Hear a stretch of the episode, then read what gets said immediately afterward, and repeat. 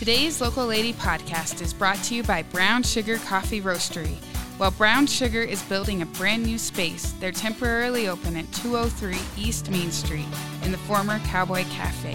For the best handcrafted artisan coffee, a relaxed coffee shop atmosphere, and even live music on Thursdays, check out Brown Sugar Coffee Roastery. Good morning, Riverton and Fremont County. This is Bethany Baldes on the Local Ladies podcast. And today our podcast is brought to you by Brown Sugar. Uh, our guest today is Carolyn Lampman Brubaker. And actually, we just went and had a coffee at Brown Sugar the other day. so, um, Carolyn is, most of you might know her by Mrs. Brubaker from Jackson Elementary School, where she taught for 35 years. I was at Jackson yeah. for 24, and then I was at Ashgrove for one, and Rendezvous for uh, I think 10, but who's counting? um, she is also, and what we're going to mostly talk about today is a published author. And so just kind of give us some history on when you got published and what you write.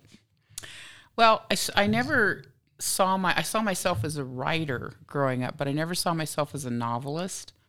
And I actually kind of fell into it. Um, I started my first book in the summer of 1987, and it was a very um, tumultuous year for me. There was a lot of stuff going on. We had moved, my husband lost his job, just a lot of different things happening. And um, I said at a conference, or I said at a writer's conference one time that I started writing instead of drinking. And the minute the words were out of my mouth, I realized it was true. I sat down one day and I just started writing um, to relieve the stress. And in two months, at the end of two months, I had my first book, about 600 pages. I don't still have that book, and it's probably a good thing because I can't even imagine how bad it was. But that got me started, and um, I wrote, I, I rewrote that one and I wrote another one and then I wrote a third one. And the third one is the one that sold, and that was Murphy's Rainbow. And I sold it to HarperCollins in 1992. And um, a month after I sold it, they called me and they wanted the other two books in the series and then two more books. So I basically sold five books within a month and a half, which just doesn't happen and or didn't happen then. And uh, things are going really good until 1996. And uh, there's most people don't realize this, but there was a distributor crash, and they went from 400 um, independent distributors in the United States down to 10 in a matter of weeks. And there were entire shipments of books that never were uh, put into stores. And the whole face of publishing changed and the mid list basically disappeared. And, and some of you have been reading for a long time may remember that in the mid 90s, suddenly all you could do, all you could get were the bestsellers because that's how they decided to, um, that that was the best way to make money. And historical, and I write historical, um, some call it historical romance, some call it women's fiction. But it is, it's basically a historical fiction with a very strong romance plot too, alongside the other plot. Anyway, um, the the people in New York had no concept of people who had been reading for 20 or 30 years and didn't understand that there were people out there that were not going to rebuy the books they had already read. And so they assumed that um, there was no market for historical fiction. So at one point, at that point in time, you basically couldn't give away historical. And then, uh, oh, about three, four, I guess it's about six years later, a friend of mine started an EPUB. She was from um, Lusk, so it's kind of a local company. And she said, You know, you've got that one book that you never published. Why don't you let me publish it? So I gave her the book called Wild Honey, and she published that. And then I sold her my other books. Um, and she and she republished the six that I had out before. Then um, probably I can't even remember exactly when it was, but I think it was probably about five years ago. She had sold the company to another um, couple, and about five years ago, um, they sold to a company that was going around buying up small EPUBs, and uh, they offer you know they the guy called me and he says well you haven't answered my emails and they really want to buy your books and they're going to give you a, an advance and they offered me $200 for six books with or seven books with the understanding that i would give them all rights and i said i don't think so So um, then that took you ultimately to where you are right now of self-publishing, and we'll get into that. But real quick, um, I wanted to kind of discuss also uh, how you do your research and how deep into your research you get. So, um, because I think that that's something that people don't realize goes into some books and just like the amount of time and that kind of stuff. Yeah, I'm a little bit ridiculous with my research, to be honest with you. Um, if you go to my website, which is carolynlampman.org, I have a blog, and in that blog are a lot of the stories of some of the research that I've done. The best story that I tell on myself, and I do this all the time, um, I wrote a book. It was it came out in 1995, so I probably wrote it in 93 or 94. Anyway, it's called Window in Time. And it starts at the Riverton Balloon Rally and it ends at the Lander Hospital. And it mostly takes place down by there's a pony there was a Pony Express station down at Split Rock. That if you stop at that rest area there and you walk out to the end of, of the little tourist thing there, it talks about the the Pony Express station that was across the river there, and that's where the the book takes place. Well, the farthest that any balloon, hot air balloon that has ever gone, has uh, during the summer is about fifty five miles, and where I needed it to land was about sixty, and I I couldn't figure out any way to make it go that extra five miles. So I'm walking around, walking around, walking around, trying to figure it out. And probably was kind of crabby, I don't know. But anyway, my husband finally says to me, "Dear, you're expecting them to believe that you went that your heroine went back in time, and you're worried about five miles." And I said, "Oh yeah, huh."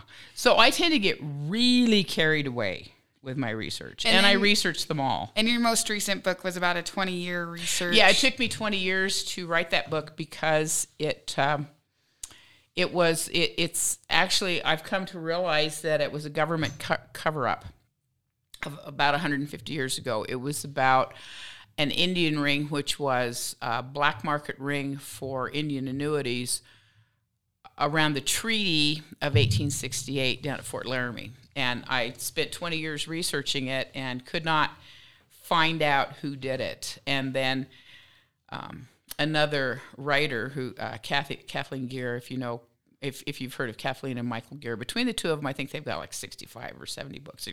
And they're, his, they're all historically based. Anyway, she told me, Carolyn, it's fiction.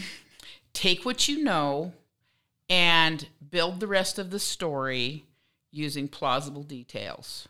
And I think um, I've read all of your books, and I think that one of the things that amazes me is all the different Wyoming locations. So, um, like that you have historical people from like South Pass and um, all these people that we may have learned about in history, but kind of what their worlds might have possibly looked like back in the day with a little bit of romance Well, thrown my, through. my other uh, my other career helped me a little on that. I taught fourth grade history or fourth grade. Uh, you know, we did fourth grade notebooks, Wyoming history. I, I taught that for a number of years, so I learned a lot there, and it helped me delve deeper. Deeper.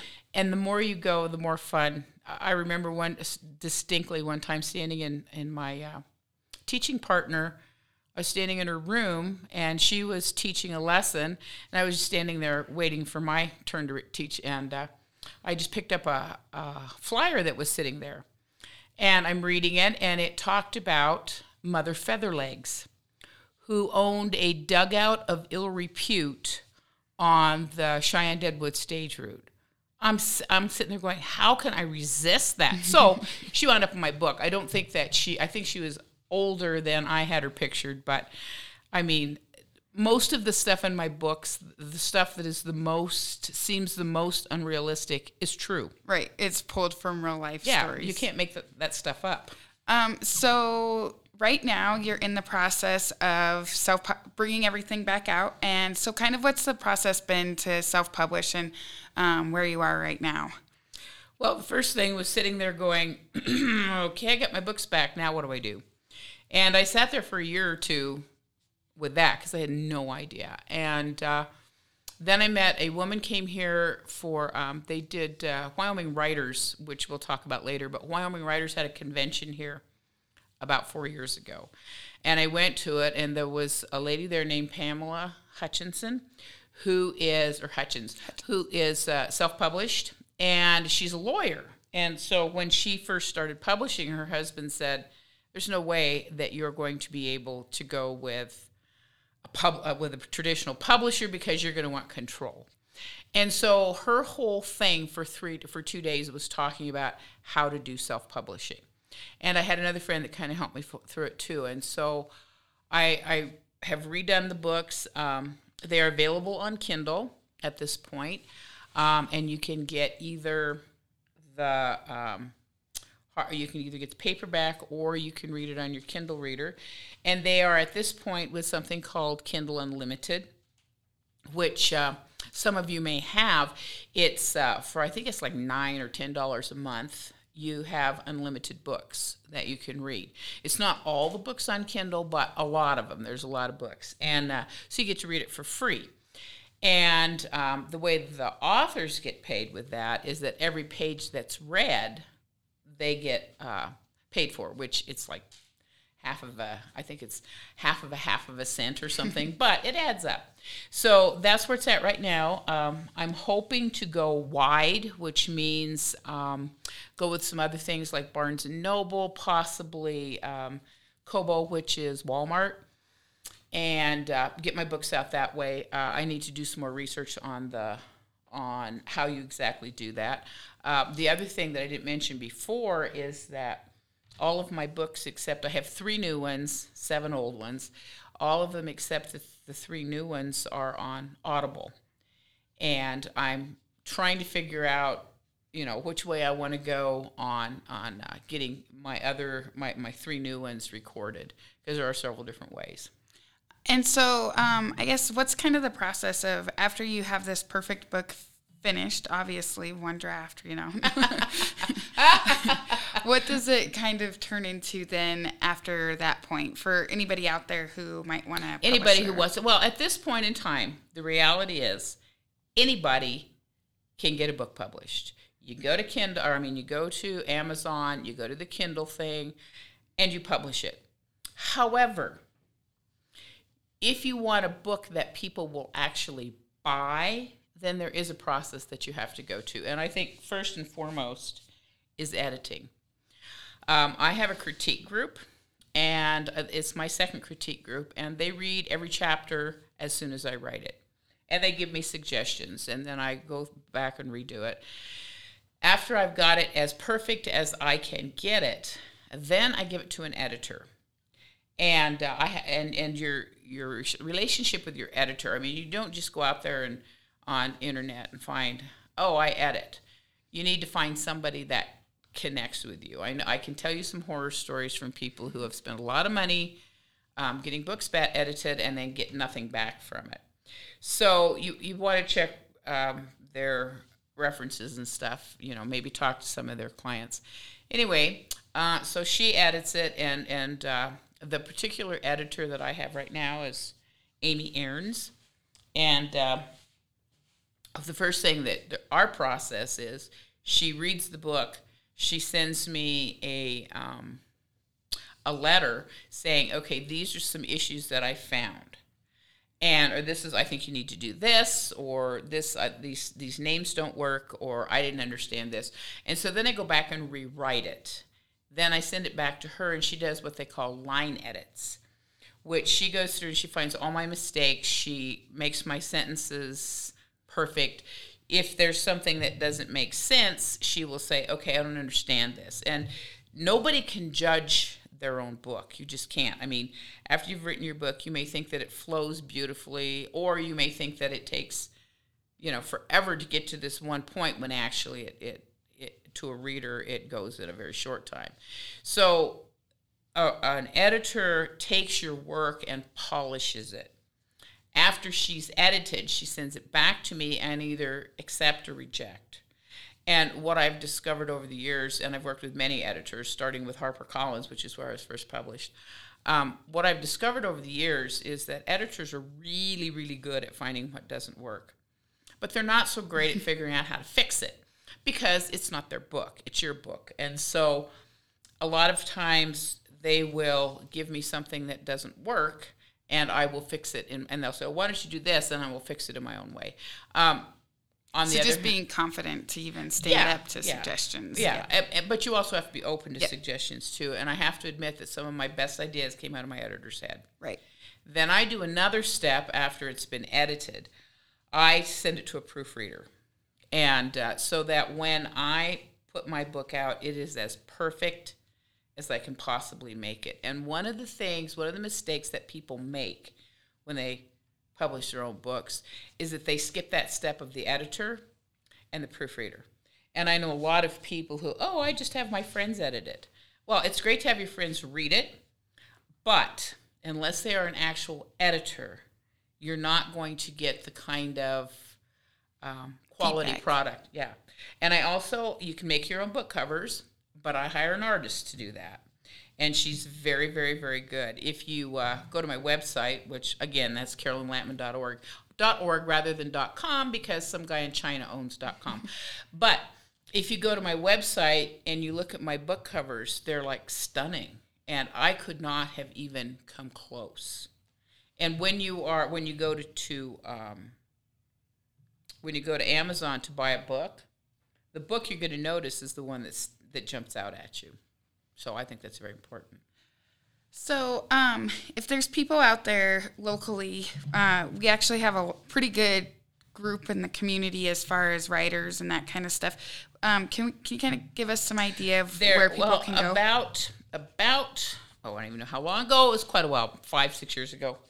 There were several of us. Um, I think Betty Starks Case was one, and Echo. Um, Klaproth and there were and Diane Curtis. There were several of us who decided that we needed a writers group, and so they put together one, and it's um, it has evolved.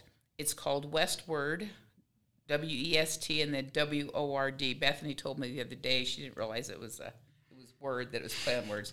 Anyway, it's called Westword Writers, and they meet every second and fourth Monday at 1.30 at the library. And everybody's welcome. Um, they do a lot of things you know you just you'll bring a piece and read and, and everybody will comment it you don't have to bring anything with you it's a community of writers um, which writers really need that badly and it's a community of writers and several of them have recently put out books carol deering put out a really nice poetry book um, bart ringer who used to be a a police officer here in town. Most of you remember him. He put out a really great book. Um, I forget the name of it. Sorry about sorry, Bart. But he put out, he put out a really good book about being a cop in Riverton and has some great stories. And then there's been a couple of others.